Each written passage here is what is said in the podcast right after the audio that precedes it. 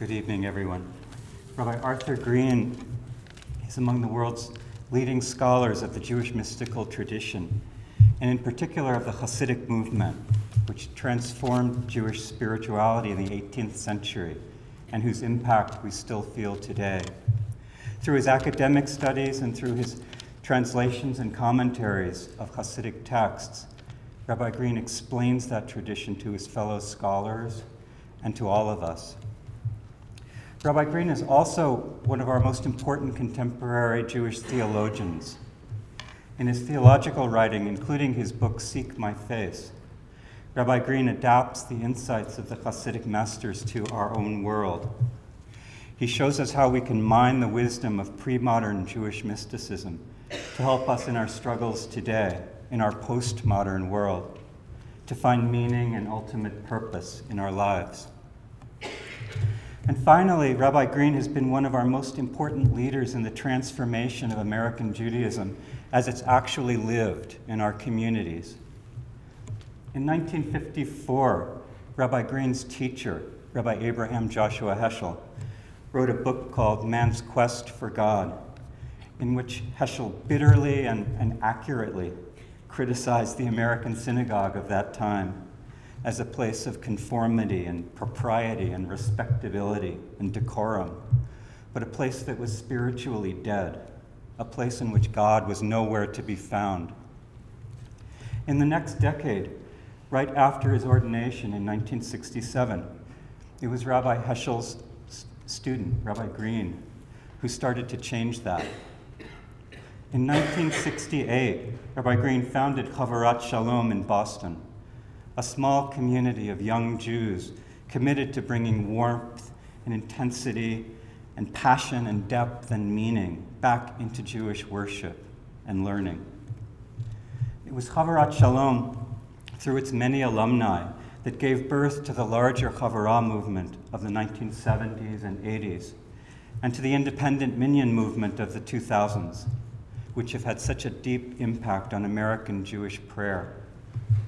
Today, in the movement to transform the American synagogue as an institution, the institution that Rabbi Heschel was so critical of 2 generations ago, in the move to make the synagogue a place of true spiritual searching and growth and meaning, which has become such an important communal priority in the last few decades, you can find the original DNA of Chavurat Shalom, and with it, the influence of Rabbi Green. Rabbi Green was formerly professor of Jewish studies at the University of Pennsylvania and Brandeis, and president of the Reconstructionist Rabbinical College. He's currently the head of the rabbinical school at Boston's Hebrew College, which he founded in 2004 to train the kind of rabbis that today's Jews are desperately in need of. Through the young rabbis that he shapes and influences, Rabbi Green continues to be a transformative figure in American Jewish life. It's as a scholar and an interpreter and as a theologian and as a catalyst for change that Rabbi Green has helped to shape the contemporary Jewish world. And it's our honor to welcome him and to learn from him this evening.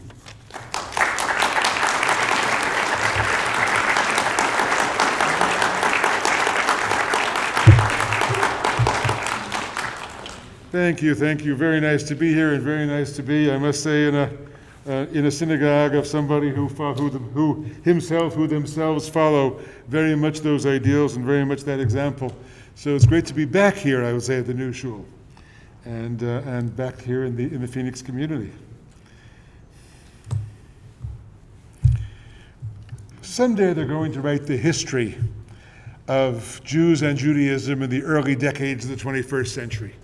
I had a colleague at Brandeis, a great scholar of American Jewish history named Jonathan Sarna, and he has his minions out around the Jewish community looking and taking notes and seeing what's going on. When they write the history of these decades, one of the things they're going to say is that this is the era when the Jewish community scrambled to rediscover the mystical tradition.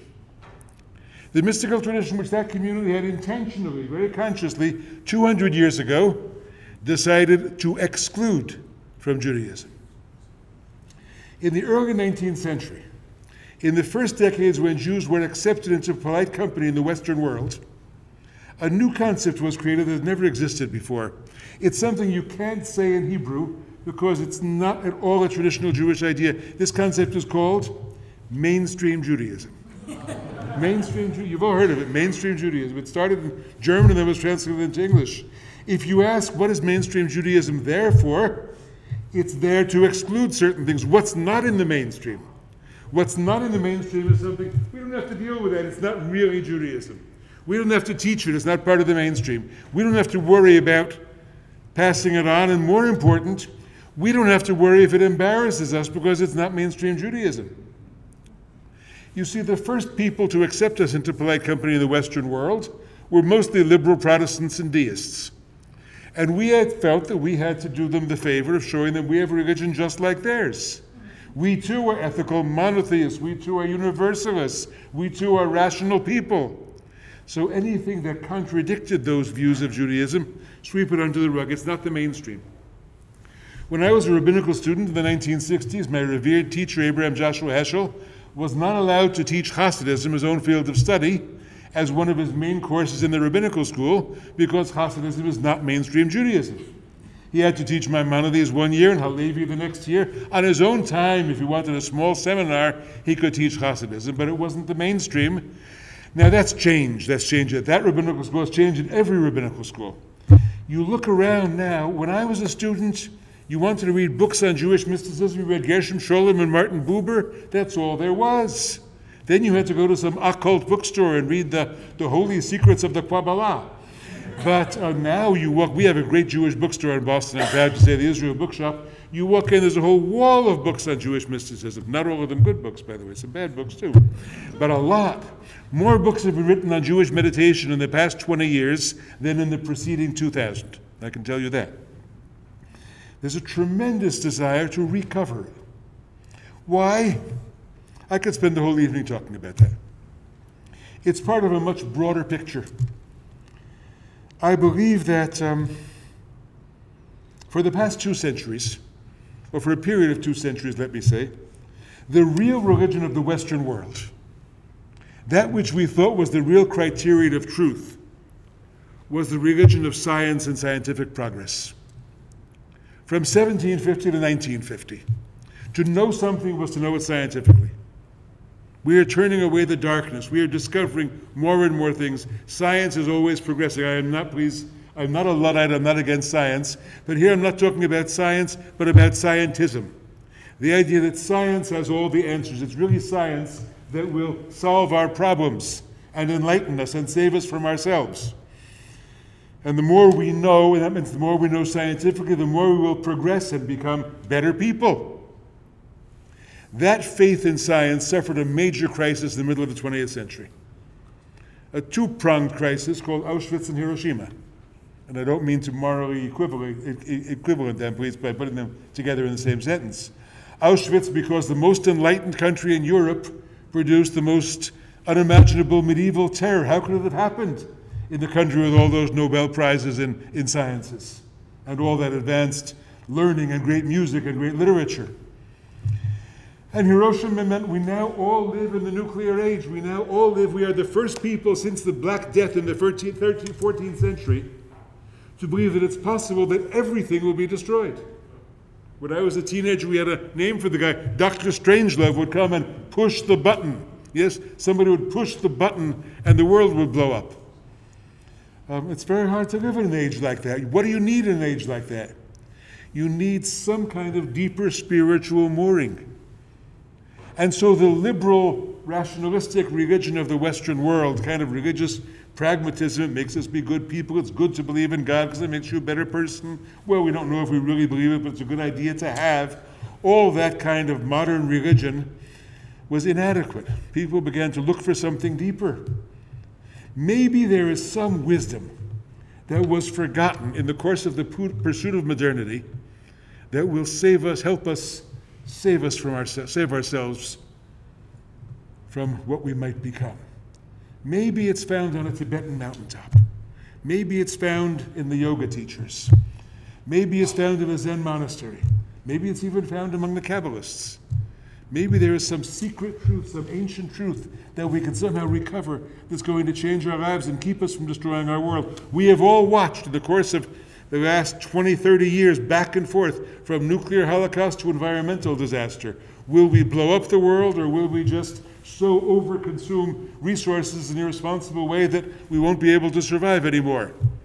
What's going to save us from ourselves? So there is this combing of the traditions by all kinds of very interesting people with open minds who are looking for sources of wisdom. Now that's a kind of postmodern religious move. It's not pre-modern religion, because in pre-modern religion, if I walk away from the mic, can you still hear me okay? Yes. Good. In pre-modern religion, remember there was a zero-sum game. If mine is true, yours is false. I have all the truth and your religion is a lie. That's pre-modern religion.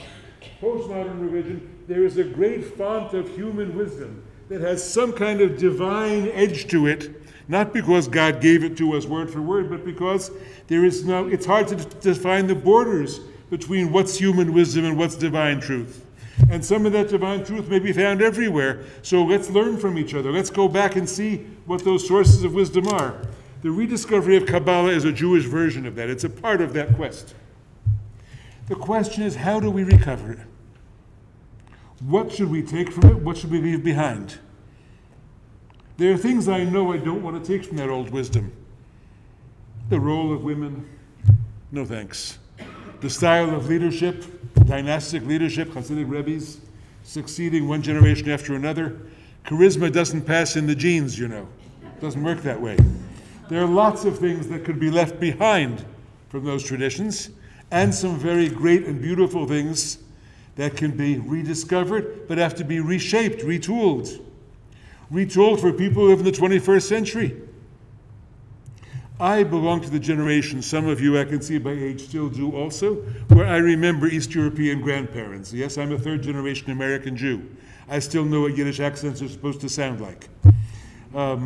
My grandfather, who lived to be 99 from 1878 to 1977, was born in the late Middle Ages. Came from a shtetl in Eastern Europe, right? There was nothing other than a horse and cart for travel, and lived to see a man on the moon.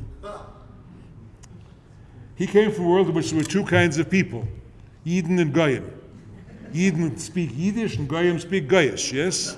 And Goyim hate Yidden and Yidden hate Goyim back. And that's what there was. That's what there was, nothing else. Thank God we do not live in that world.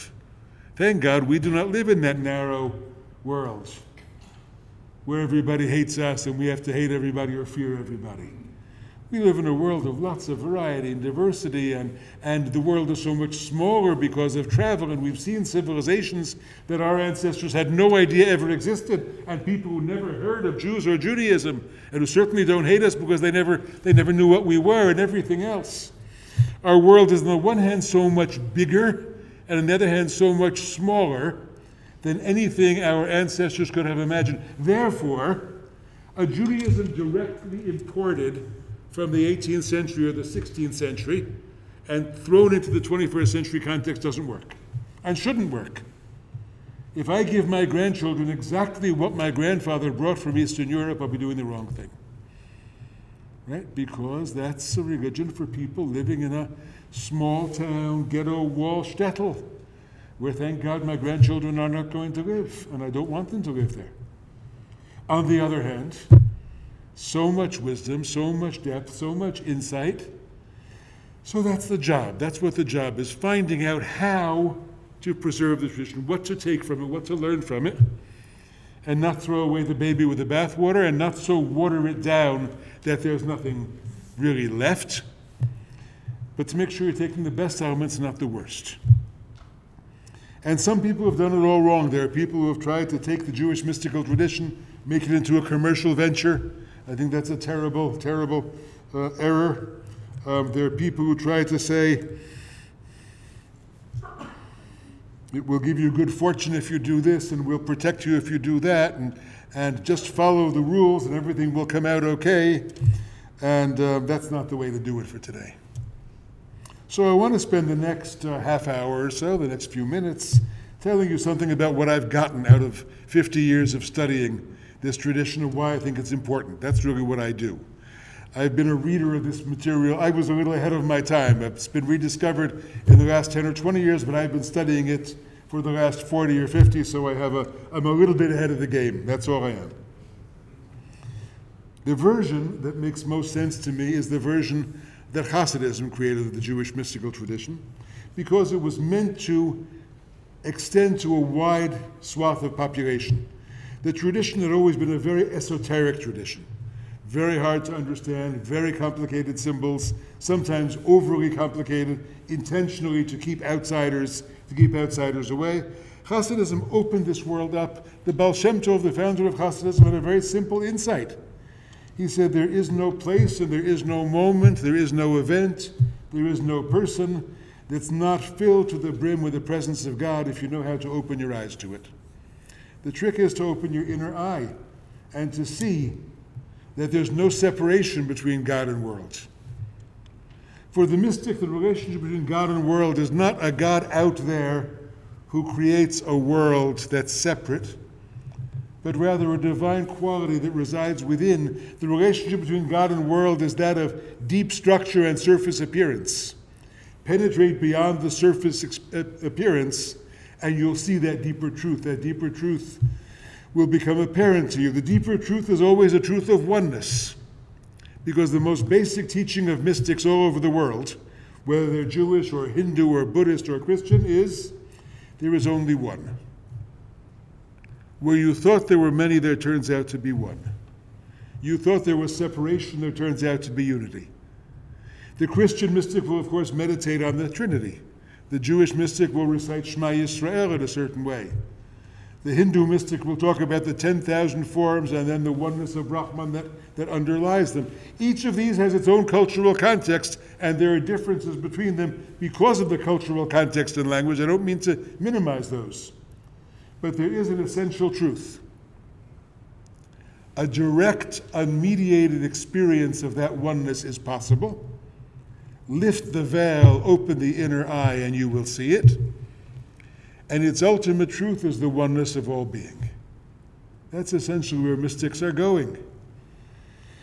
So the famous work of the Chabad Hasidim. Chabad is one of the great mystical teachings in Judaism for many generations, unfortunately much neglected by the current rush to open more and more centers and more outlets. But the great work of Chabad, the Tanya, reads the verse that many of us know because we said it in the Aleinu, know this day, settle it upon your heart, that Yud Hevaveh, that God is the head, that Hashem is God in heaven above and earth beneath, En Od. En Od in Hebrew, in our prayer books, you'll see there is none other, but they translate it the way it should be translated. There ain't nothing else. There is only one. There is only one, and our inability to see that is caused by our own blindness, usually by the walls that we put up against it. The journey to God is a journey inward rather than a journey upward. I like to say that for our generation, the internal metaphor works better than the vertical metaphor. The vertical metaphor, where is God? Up there. Where are we? Down here. Right? That vertical metaphor is very ancient, goes back long before the Bible. The Greek gods, the Mesopotamian gods all lived in the sky. We just took that over when the Bible came. But it's very reinforced, of course, by our tradition. HaShamayim, Shamayim Ladonai V'aretz Atan L'Bnei Adam. The heavens are the heavens of the Lord. The earth has it given to the children of men. Where does Moses get the Torah? Top of the mountain. Jacob's ladder. Yes. That vertical metaphor. Now, once we overcome childhood, we understand it's not that way. God is not in the sky. I remember Heschel jumping up and down and saying, Torah min hashamayim is not a geographical statement. The Torah comes from heaven is not a geographical statement. It doesn't mean from the other side of the sky. But it's very hard for us to overcome that. We talk about somebody being on a very high spiritual level. You understand? It's also a vertical metaphor. We get high. That's also a vertical metaphor, yes? But that metaphor has been competing in Judaism for 2,000 years with another metaphor, and that's the internal metaphor.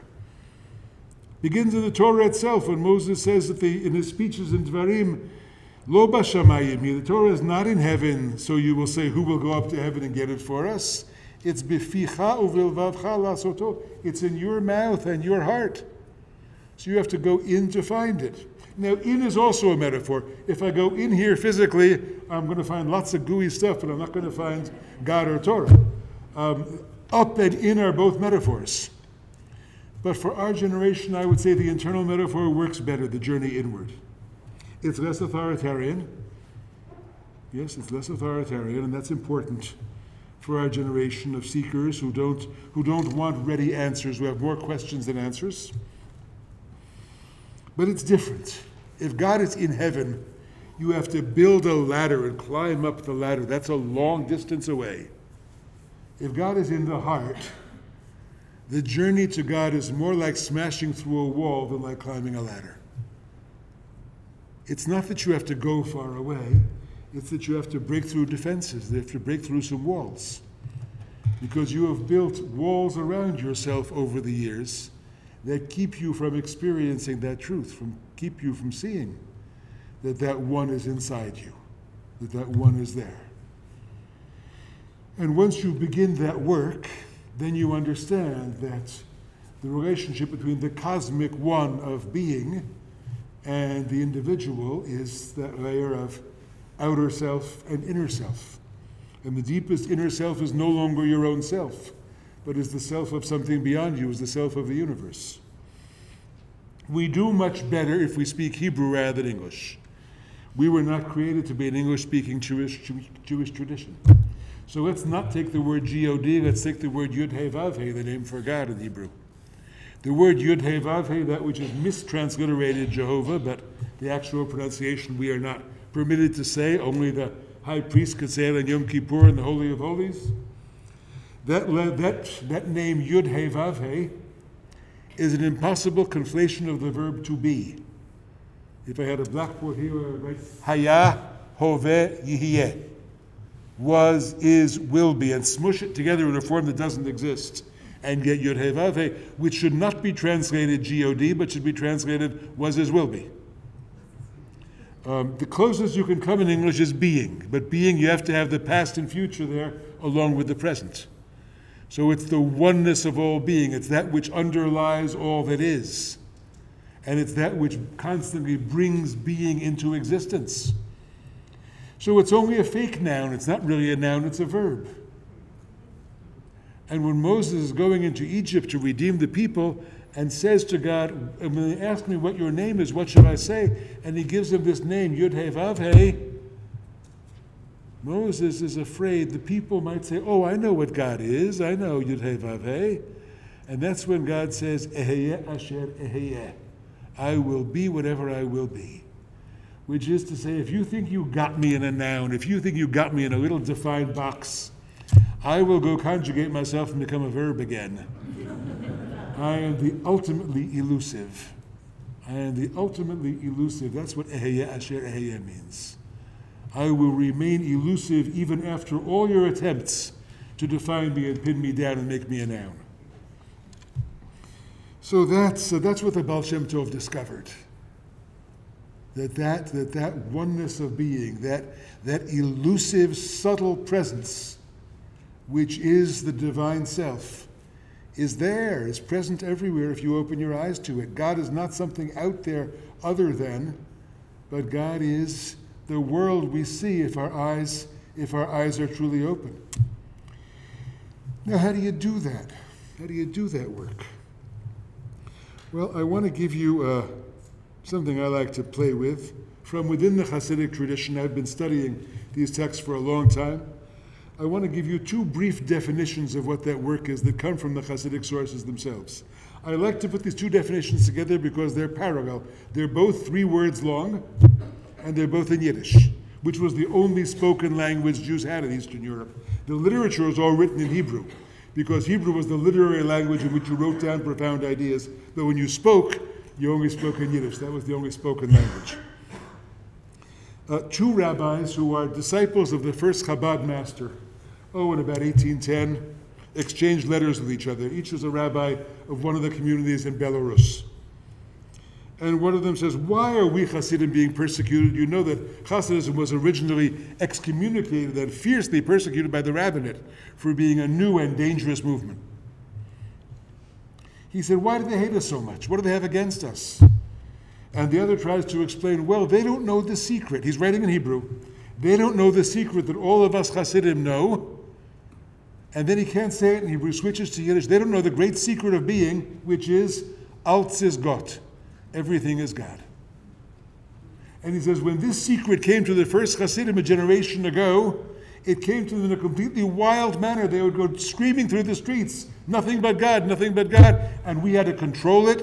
And only our master, of course, the master of Chabad, knows how to keep it contained and inward and proper and not dangerous. And that's who we are. We are the ones who know, Alts is Gott, everything is God, but we can keep it in controlled, disciplined fashion. How do you keep that intoxicating, transforming insight inside you without letting it burst out? So that's one definition. Those who know, to know that everything is God.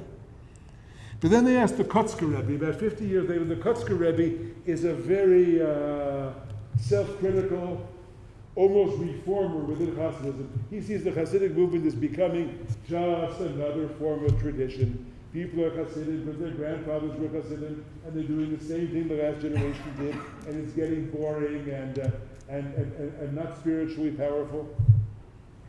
So they asked the Kotzker Rebbe, what does it mean to be a Hasid? And they also answered in three words in Yiddish. He said, Arbeiten auf sich, to work on yourself. Work on yourself. There you have work to do. You have spiritual work to do. You have to work at opening your heart.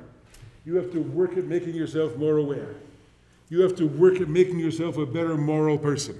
And doing that work is the task of mystical teaching. It's to tell you how to do that work. So I like to put these two next to each other. Alts is Gott, Arbeiten auf sich. All is God, work on yourself. Work on yourself, all is God. You see, just to say all is God is a little bit too much like tune in, turn on, drop out. You remember that one? Tune in, turn on, drop out, Timothy Leary. All is God, wow, all I have to say is wow.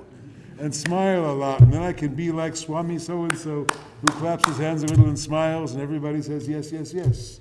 That's all there is to do. But of course the true Swamis knew much better than that too. They got to that after many years of sitting in yoga positions or fasting or whatever they did. Arbeiten auf sich, work on yourself. Working on yourself, doing the work. And that means spiritual discipline, whatever form it takes. And Judaism is one of the great sets of tools for spiritual discipline. That's what the mitzvot are. They're a way of training the heart to be open. They're a way of training the heart to keep its doorway partly open so you can see. That's what the tools are for. My dear friend and mentor, very much missed this year, Zalman Schachter, used to say Judaism is a toolbox. It's a great toolbox. But a toolbox doesn't do you any good until you open it and get to work. Use the tools. If you just walk around saying, look at my nice toolbox, I have beautiful tools here. Look, they're precision tools and they're nice and polished and they're shiny. Toolbox doesn't do you any good. You have to take them out and get to work. So all is God, work on yourself, all is God. Years and years ago, my wife and I spent a semester in Berkeley, California. I was a guest lecturer at the Graduate Theological Union, and around the corner from us, like around every corner in Berkeley in those days, there was a spiritual bookstore. And this spiritual bookstore had a wonderful big sign that in great big letters it said, Scientology doesn't work. And in slightly smaller letters underneath it, I believe it said, integral yoga doesn't work. And then in slightly smaller letters, there's an inverted pyramid, in slightly smaller letters, Christianity doesn't work. And it got smaller and smaller and smaller. It doesn't work. And on the bottom of the side, in great big letters again, it said, you work. Right? Arbeiten auf sich, the Kotzker Rebbe's message, working on yourself. So Judaism is a set of tools for working on yourself, and that means your moral life, the way you act toward fellow human beings and fellow creatures in the world. And it means your spiritual life, the degree to which your heart is open, open to others, open to their pain and suffering and joy and everything else that goes with it, but also open to the presence of God that seeks to shine its way into your life if you can allow it to do so. The Kotzker Rebbe was also famous for saying God is only where people let God in. That's the only place you'll find God. So being open to that work. Now, what's the value of this tradition today? What do we need it for? You can say we live very comfortable lives in our world. We live with a degree of comfort that our ancestors would never have dreamed of. We live with a degree of wealth and of ability to do things and of knowledge, communication that no other generation would have dreamed of. But the other reason why there's a search for spiritual wisdom is that people realize after all this, there must be something more to it. There must be some greater reason for living. What are we doing here? How did we get here and where are we going?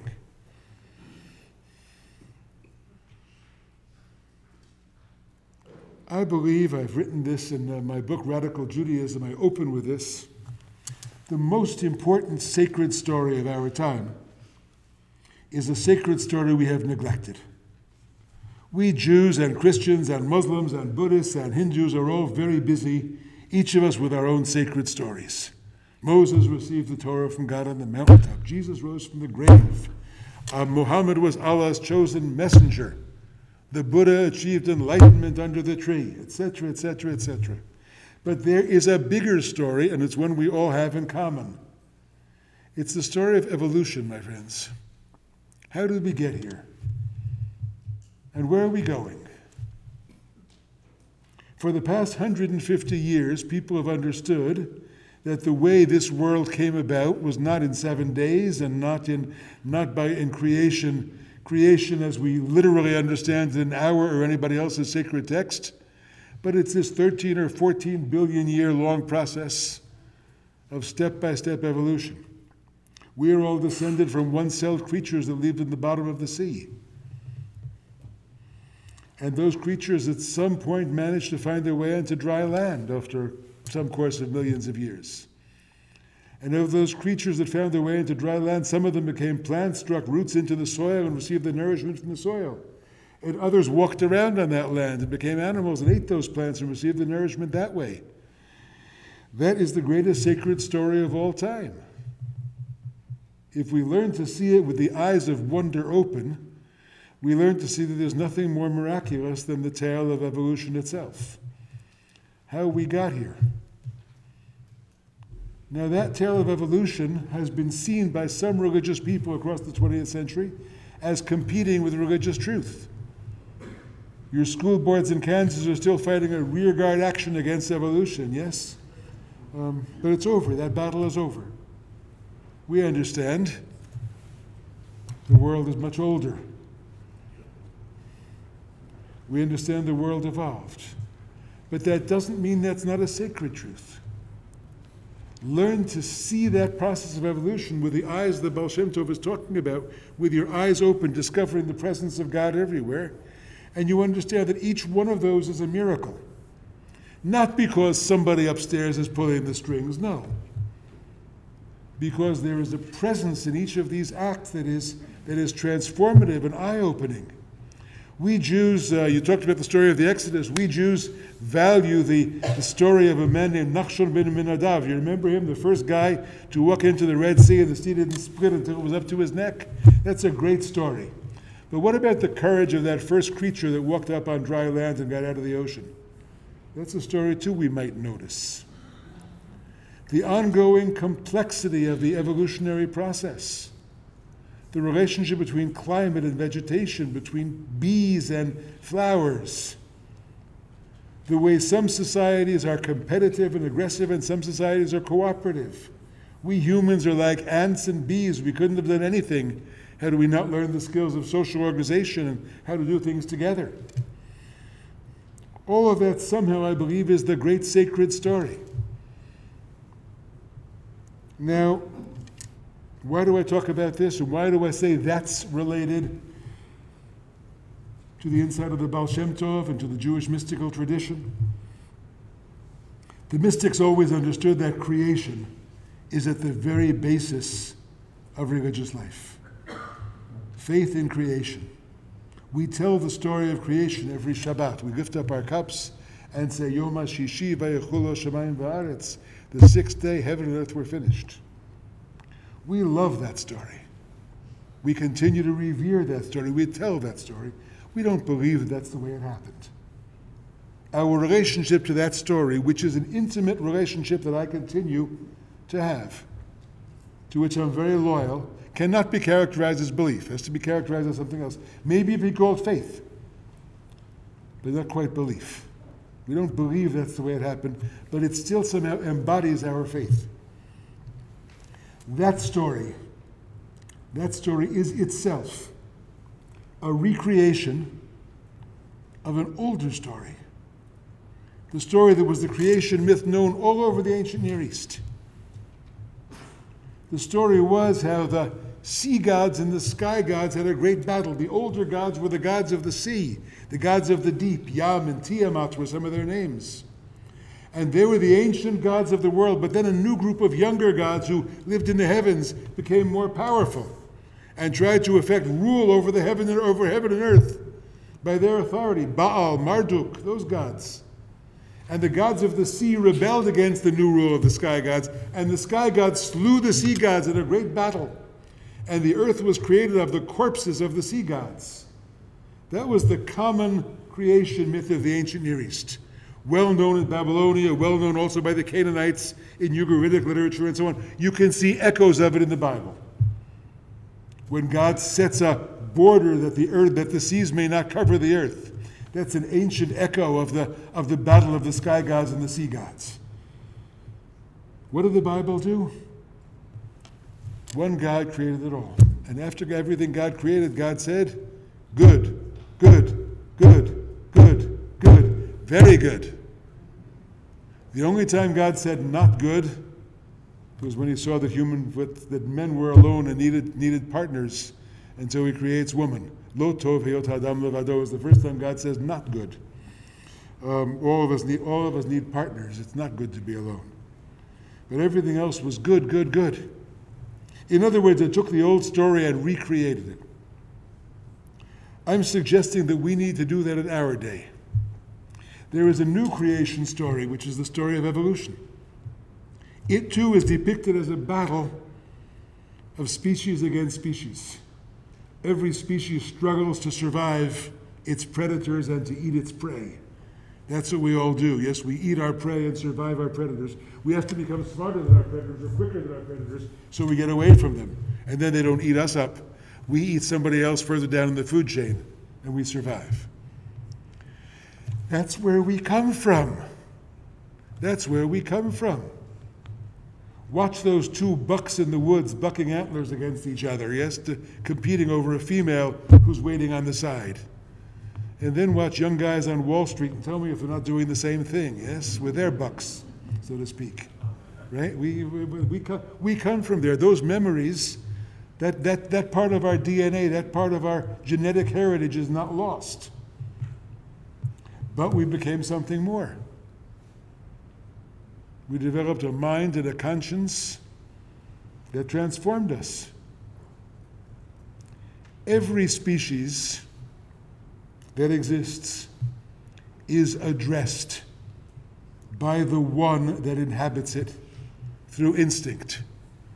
Instinct says, thrive, survive, reproduce, thrive, survive, reproduce. That's what all animals are taught to do.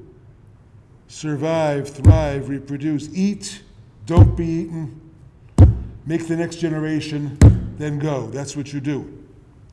We also have a voice that speaks within us. But because we have a different kind of mind, that voice calls to us in a different way. It says, thrive, survive, reproduce. Find out what you're doing here. Find out what you're doing here. Make meaning. That's the voice that says to Adam and Eve the one word that God speaks to them in the Garden of Eden. The first word God speaks to a human being, Ayaka, where are you? That voice calls out to us and says, where are you?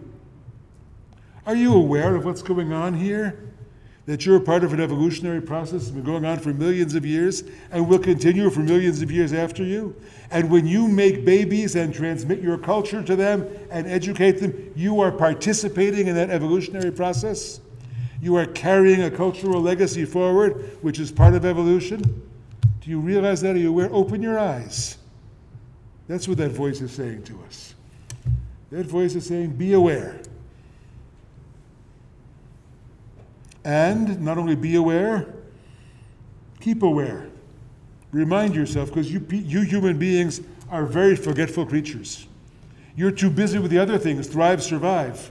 You're too busy with making a living, with making babies, with raising those children, with making sure they have enough to eat, and making sure you have more and more comfort, and more and more creaturely things. So therefore, create a system to remind yourself that you are here as part of the one that is greater than you.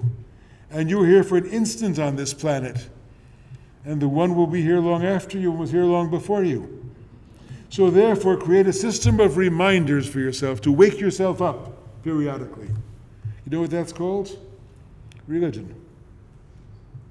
That's what religious forms are all about. They're reminders to make us awake. To say, hey, there is something more going on here in life. I'm here for a purpose. And my life is part of this vast thing that's happening. The evolution of this planet, the evolution of species, and the movement toward greater complexity, toward greater awareness, toward greater fulfillment. We're not the end of the evolutionary process. We're just along the way somewhere. Somewhere, if we don't destroy this planet, a few 100,000 years down the pike, there's a creature who's going to look back at those people in the 21st century and laugh at us. Those people, they thought they were so smart and advanced, they almost destroyed the planet. How can they have been so advanced in some ways and so primitive in others? They will look upon us the way we express our discomfort at being descended from the great apes. We are somewhere along that process. But we are vital links. We are part of it.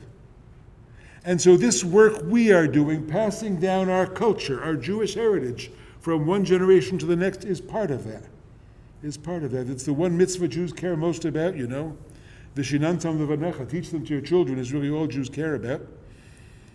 Even Jews who have no Jewish content left in their lives, for whom the thick stew of tradition has become watery soup, they still desperately want to pass it down, need to pass it down, because we have a sense that we inherited something great, and we have to give it to our children and grandchildren, and if we don't, we feel like failures. That's part of that broader work. So my friends, we are in an age of great crisis today. We have reached a point where this planet will not survive as a fitting home for higher forms of creaturely life unless we change the attitude with which we live on this planet. I firmly believe that the environmental crisis will be the great issue of the 21st century, aggravated and made much worse because of the irresponsibility and inability of political leadership at the beginning of this century to move. I believe we will be called upon in the course of the next 50 years in the lives of your children or grandchildren to make great changes and sacrifices in the way we live so that this species can survive. And so that all species can survive, because this is the first time in the history of our planet that the fate of all species depends upon the actions of one. We now control the whole ballgame. Whether sparrows survive in the woods of the state of Washington, or tigers survive in India, or elephants survive in Africa, all that depends on human beings. Yes, we have become masters of the planet in the way no species has ever been. How are we going to change that behavior? If everybody in China and India can have the same number of cars and air conditioners we have, we're finished. And for us to fight a battle to keep our cars and air conditioners and to keep everybody else out is not going to work, either practically or morally. And so we're going to have to do something very different. We're going to have to find a different way to live in this world. I do not think it will work if decreed by a reinforced United Nations from above. enforced small families, enforced you can't do this and you can't do that because you're using too many resources. I think it will have to well up from below. People will have to change. The attitude with which we live in the world will have to change. And I think only religion can do that, because religion enters into the way people think about how we live in the world and what it means to live in the world. And so invoking our religious traditions, all of them, not just Judaism, to rethink and restructure how we live on the planet and what we do here, what our sense of responsibility is, will be the great job of religious teachers in the 21st century, the great job of retooling religion in the 21st century. And therefore, the insights of the Jewish mystics, I think, are terribly important to this process. That there is divinity to be found everywhere means that holiness is found everywhere. Means that we revere every human life and we revere every creature as manifesting a mysterious presence of God. We therefore are going to treat it with reverence. We therefore will learn to walk with a lighter footprint in the world, and to overcome our sense of domination. We learn to take the new tale of origins, the Darwinian story, and retell it in a harmonizing way where every creature has a legitimate place, where every creature is loved, the way the biblical story retook that ancient story and made it into a story of harmony and created a Western civilization that lasted pretty well for 3,000 years or so. It's now time to open ourselves to this new creation story and say it is a sacred story. There is a religious dimension to be found there, rather than religion fighting evolution. That's a losing battle. That's the battle of the 20th century. It's over. Rather, to take that story and to see it with what Heschel called the eyes of wonder, with radical amazement, to open our eyes and really see the divine presence in each moment of that story, and in processes like natural selection, and how we've gone step by tiny step, mutation, change, how it's worked, how it's happened. Not in a uniform way, but in a broad sense, going from the simple to the complex, heading toward greater diversity, greater variety of species, and more complex systems. The journey from single-celled animals to the marvel of the human mind, which we're only beginning to understand, that's a story worth telling. It's a story worth getting excited about. So I am a believer in that story, and I'm a lover of the old story. I'm a lover of the story that begins, Bereshit bara Elohim, in the beginning God created heaven and earth.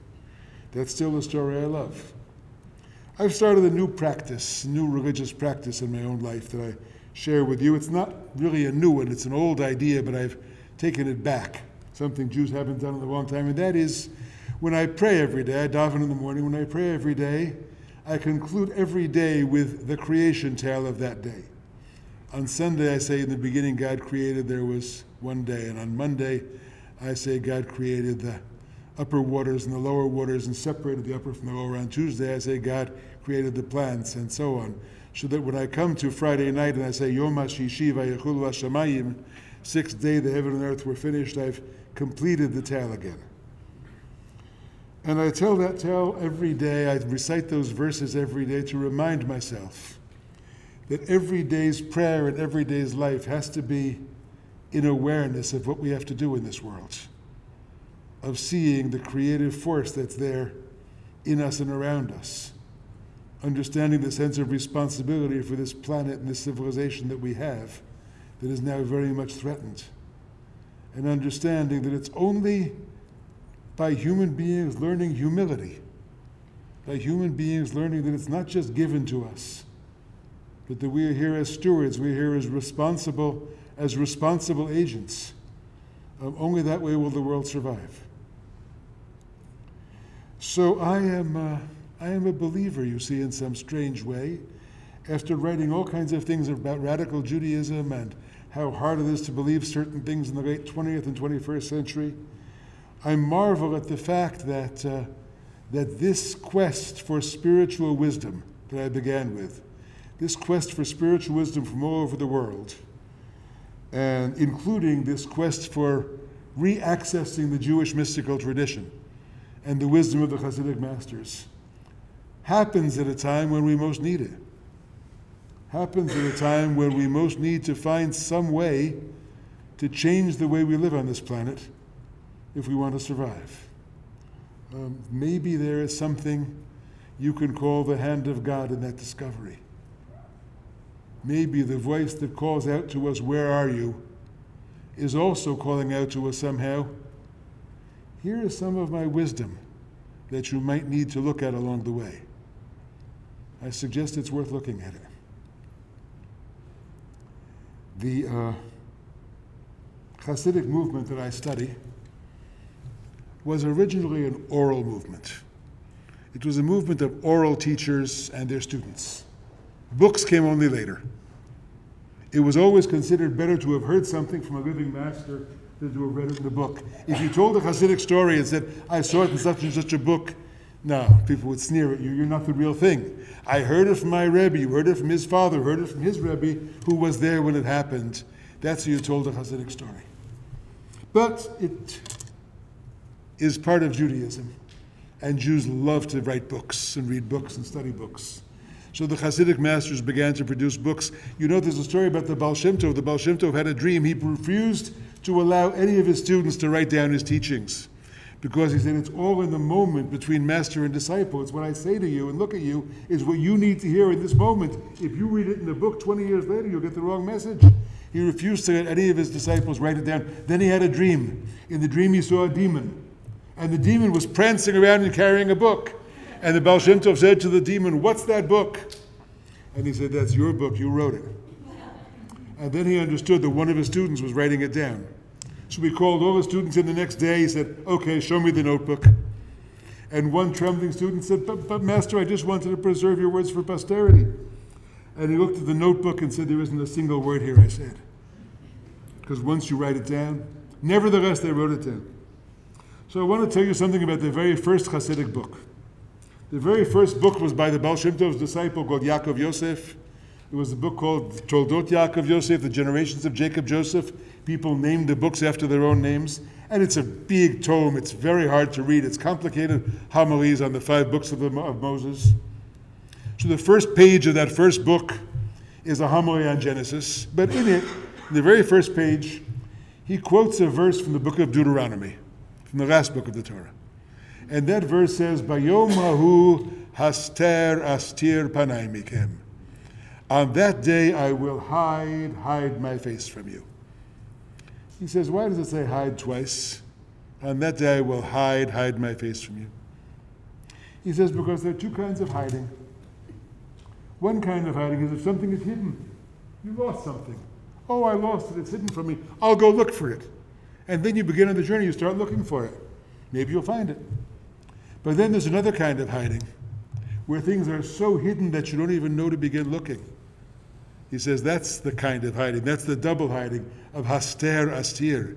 Things will be so hidden from you that you won't know that you have to start looking. So why is that interpretation on the first page of the first Hasidic book? Because he's saying, my readers, once you read this book, the jig is up on that first kind of hiding. You may not find it, but you'll know you're missing something and have to start looking. My message to you in Phoenix 200 years later is the same. Thank you.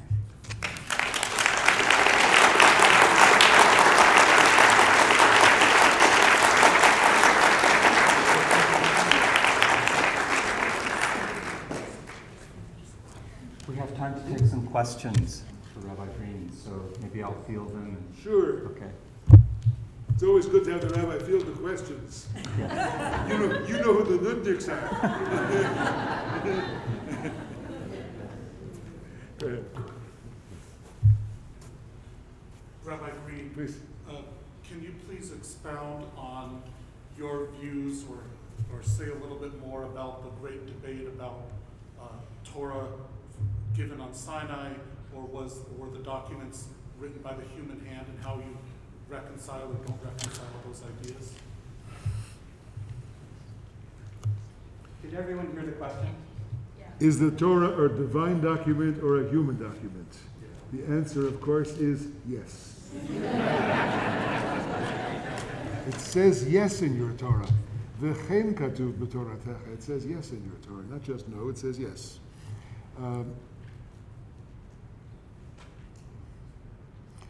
I live in a post-critical age.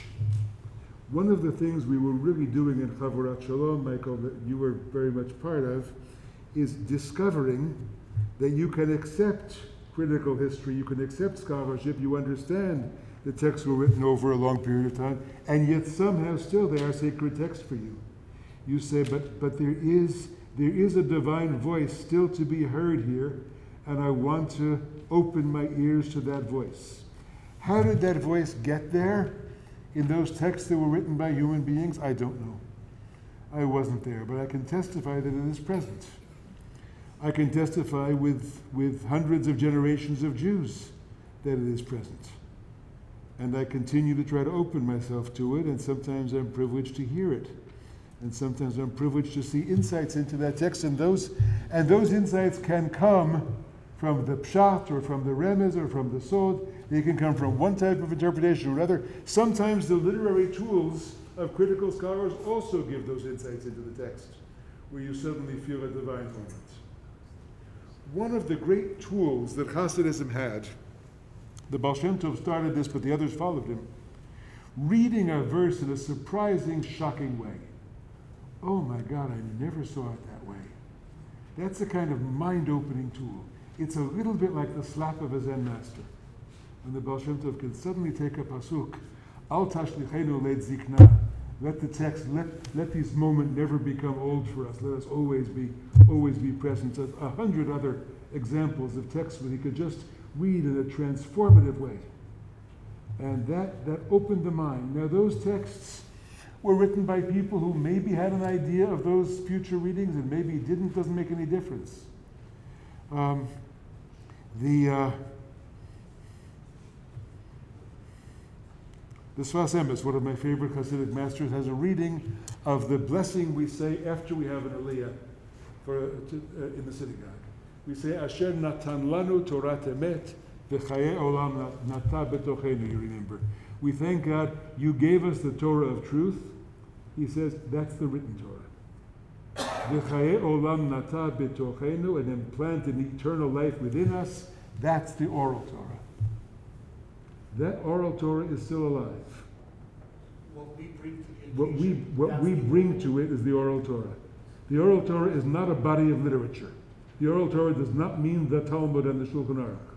The oral Torah is the process of taking that ancient text, written, given, passed down, who knows, was his name Moses, was his name Ezra, exactly when did he live? And how many people does he represent, and how many voices are there together? That's all right. Am Yisrael, the Jewish people, has sanctified that text. We've declared that to be our holy text. But now we open ourselves to it, and we open it to us. And we take that Chaye Olam, that eternal life that lives within us, and we reinterpret that text. The process of reinterpretation is the sacred Jewish process. That's where the work is.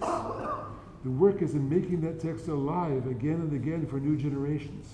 And then he says, that began Asher Natan Lanu Torat Emet in the past tense. But only after we have Chaye Olam, only after we apply our eternal life to it, does it become Noten HaTorah. God is giving the Torah again in the present tense, because God is giving the Torah through our process of interpretation. So we are present in that, we have to be present in that process. And it's not just handing down the past, but it's the creative energy that we put into it. So I think the Torah is always being given by God. What do I mean by is always being given by God? It means the creative spirit within the human being is part of that great one that underlies the mystery of existence. And that one manifests itself in human creativity, in the human spark. And therefore, to take an ancient tradition and constantly give it new life is to feel that presence of revelation always happening. Can I say that presence of revelation is happening to me, but didn't happen back then? Of course not. It was happening back then too. And yet I understand that all the pen and ink and quill were human enterprises. Okay?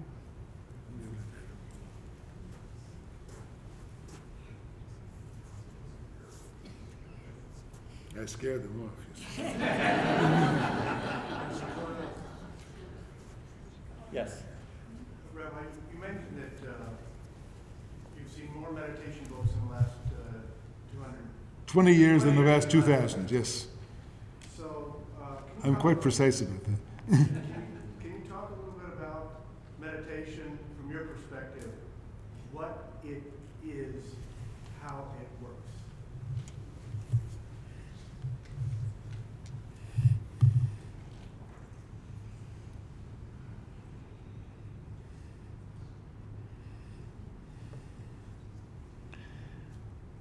Yes, it is turning off our constant buzz of distraction and therefore opening ourselves to the presence of a deeper reality. Silence helps. Quieting the mind helps. There are techniques of doing this which were a part of our ancient tradition, which were mostly lost. Mostly lost because they were practiced by small groups of people. They were never considered something that you would give to ordinary people.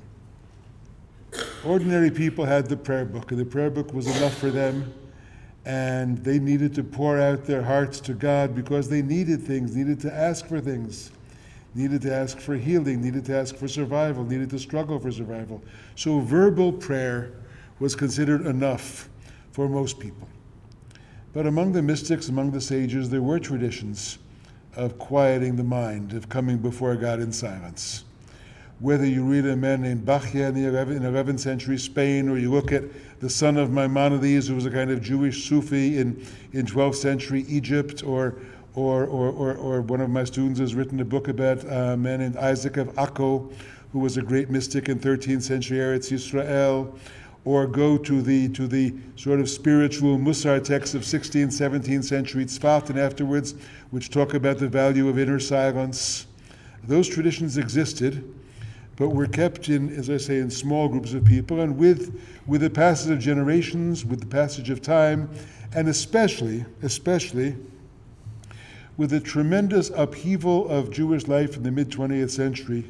A third of us killed, remember? And many more of us moved from the places where we lived, moved from our ancient communities, reestablished, coming to America, going to Israel. Traditions were lost. So we have now had to recover that piece of our tradition by contact with other traditions, by contact with traditions from the East, which have cultivated rules of silence and meditational silence for larger numbers of people than we did. And I think it's okay to recover that. I think it's all right to bring that in from other traditions. I don't like it when we use the forms of other traditions exactly. I'm kind of a purist. But the value of silence is something we recovered. I like to tell the story this way. We are told the angels every day say, Kadosh, Kadosh, Kadosh, Hashem Tzevaot, Melo Chol Haaretz Kivoto. Holy, holy, holy is God, the whole earth is filled with. What do the angels know about what the whole earth is filled with? The angels don't live here. The angels live up in heaven. How can they say, Melo Chol Haaretz Kivoto? Where did they get this idea that the whole earth is filled with God? You know what happened? God sent 3 angels down. They came to visit Abraham. They were very impressed. They came back and they said to their fellow angels, you know what that guy does? Even when he's tending his flocks, he thinks about God. Even when he's opening his tent flap and welcoming people in, he's talking to them about God. Even when he goes and has to wander through the wilderness and dig wells, he's always thinking about God. And they were very impressed. They started talking about it. And they said, Melo Chol Haaretz Kivoto, the whole earth is filled with his glory. They learned it from us. They learned it from watching us. Sometimes you have to go far away to learn the truth that really is right there in your backyard. Okay?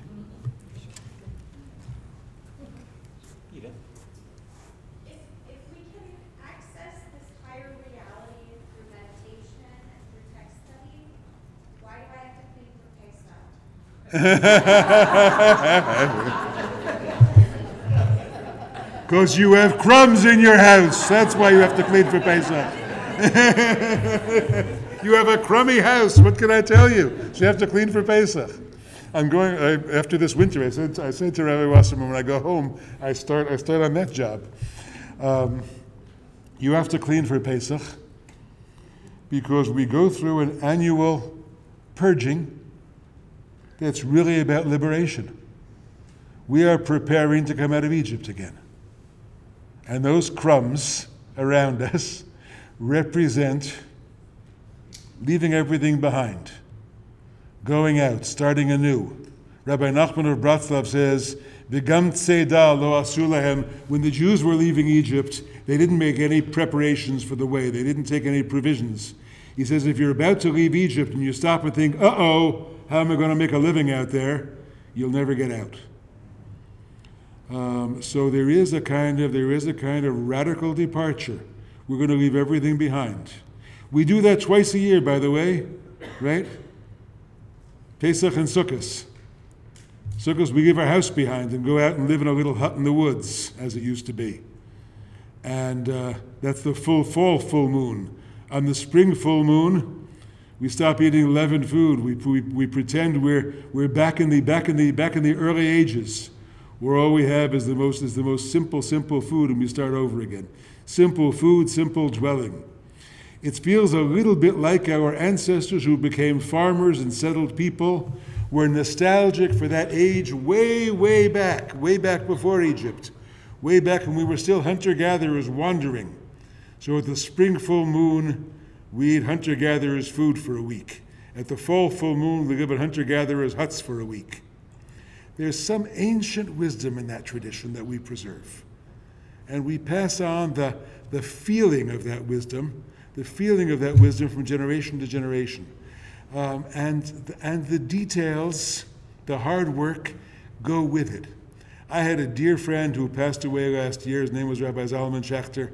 And we were friends for 50 years. And every year, about 2 days before Pesach, one of us would call the other on the phone while we were both scrubbing our sinks in our respective cities. And we would say, remember, fervor without fanaticism. It's possible. I won't have him to call this year. So I'm telling you the story instead. Fervor without fanaticism. But a little bit of fanaticism is good for the soul. Rabbi Yankowitz. Two questions, and maybe just pick the one that speaks to you. Firstly, what do you think the modern pluralist response could be to the religious fundamentalists today? And secondly, given that the majority of Jewish people have not chosen halakha, Jewish law, as the meaningful and true system to live by, what do you think the modern Jew should ground themselves in as a holistic system that has power and roots in a similar type of way? How much time you got? The first question. The religious pluralism. Yes, thank you. So I was walking out of my house one day in Philadelphia, about to go teach rabbinical students, and somebody had the absolute nerve to park a pickup truck right in front of my house with a bumper sticker on it. And the bumper sticker said, "God said it, I believe it, and that settles it." I walked into class and I said, this is not a Jewish bumper sticker. We would say, even our ancestors would have said, "God said it, I believe it. Now let's talk about what it means." We have never been a fundamentalist tradition because there's always been multiple truths. There's always been devar acher. You can read the verse this way, read it that way, read it the next way, and all of them are somehow true. And the fact of shivim panim la Torah, the fact that there are multiple ways to see the Torah, and the Torah is open to richness of interpretation, has really saved us from fundamentalism. There is a new fundamentalism abroad in parts of the Haredi community today, mostly by people who just became ultra-Orthodox 2 weeks ago and don't know very much, and are reading Judaism as though it were a fundamentalist tradition, and maybe people just more and more frightened and freaked out than ever by the outside world. But that's not the mainstream tradition, I would say, to invoke that wonderful word mainstream. That's not what the tradition classically was. Listen, we cannot take, as I made very clear, my grandfather's Judaism shall not be my grandchildren's Judaism. And that means exclusive truth claims are over. Mine is true and yours is false is not the way it works today. And that means that all those Hasidic texts I love when they talk about Nishmat Yisrael, every Jewish soul can see this, and every Jewish soul is part of God, I have to read in every human soul. And I reread that constantly, reinterpret that constantly. And that's a difference between what you hear from me and what you hear from your Chabad rabbi, who is saddled with a Tanya saying Jews have divine souls and Gentiles have only animal souls. And I read those texts and love those texts, and I say absolutely no to that. And we have to be very firm in our attitudes, the attitudes toward women we find in those texts, very firm about the attitudes we see toward non-Jews in those texts. And that means we have to universalize the message. We are part of a great truth. And we have a valuable part of it, but we don't have the whole truth. Yes, most of the Jewish people walked away from halakha in the course of the past century, a century and a half. I do not think halakha as a grand system is going to work for most Jews again, and I don't think we should be berating them to go back into the strict dalat amot shel halakha as halakha was. Halakha means praxis. It means the way of walking. I get very upset when people translate halakha as Jewish law. Because law is something, well, it's the law, but you do whatever you can to evade it, and if you don't get caught, it's probably okay. And nobody really loves to do the law, it's just the law, you have to do it. But praxis, spiritual discipline, is something we can live with.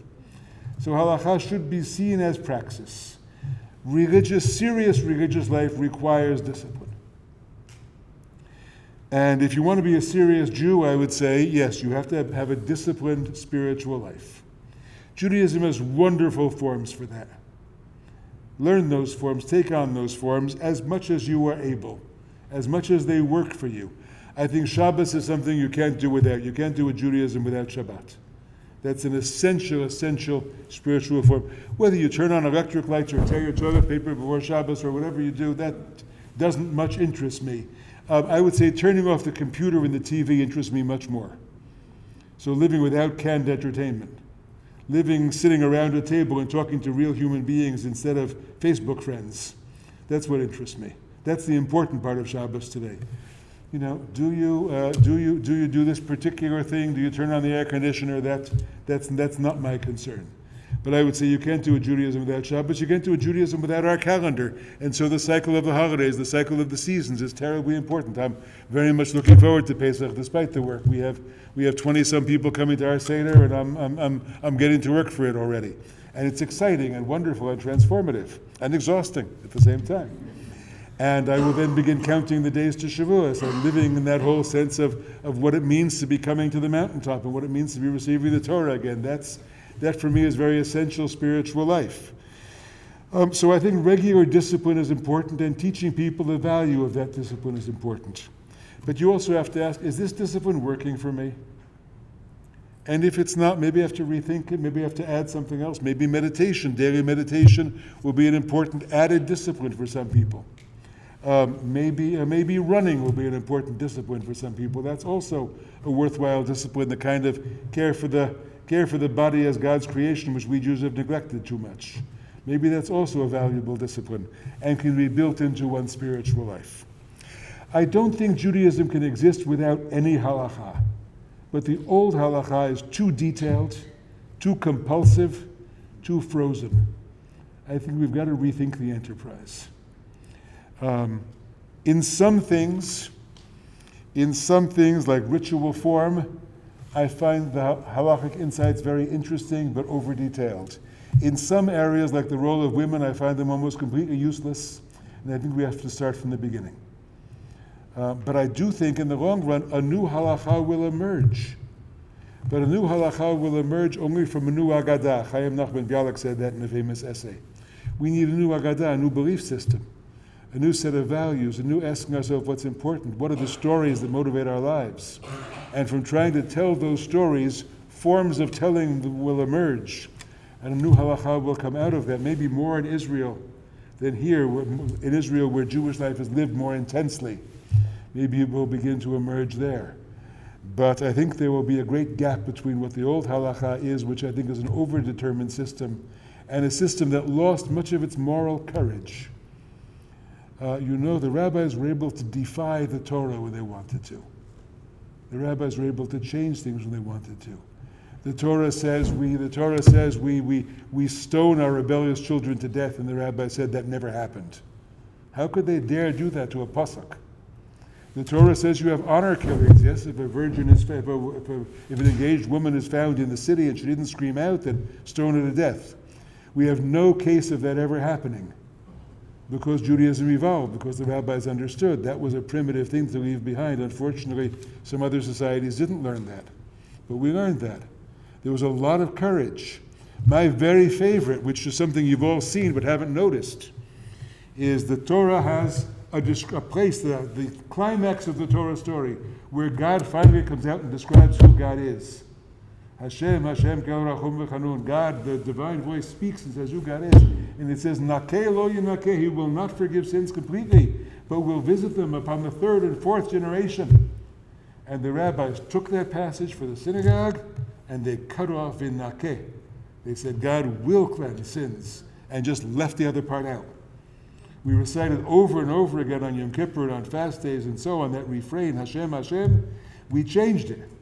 We took that and we completely changed the meaning. Nakeh lo yinakeh means indeed he will not cleanse, he will visit the sins of the fathers on the children. And we said no to the Torah. That was a lot, that was a tremendous courage the rabbis had in dealing with it. But find that courage in the 20th century. Find that courage in the halachic rabbinate. Well, you can't do it because some achron in Minsk said you couldn't do it in 1918, and that's the end of the conversation. You know, that's what's happened. So I think we need to go back several steps and rethink this process. The process is important. You do need form, and you need form also to hold us together. I'm aware of that. But I think it went off the rails significantly. Okay, thank you.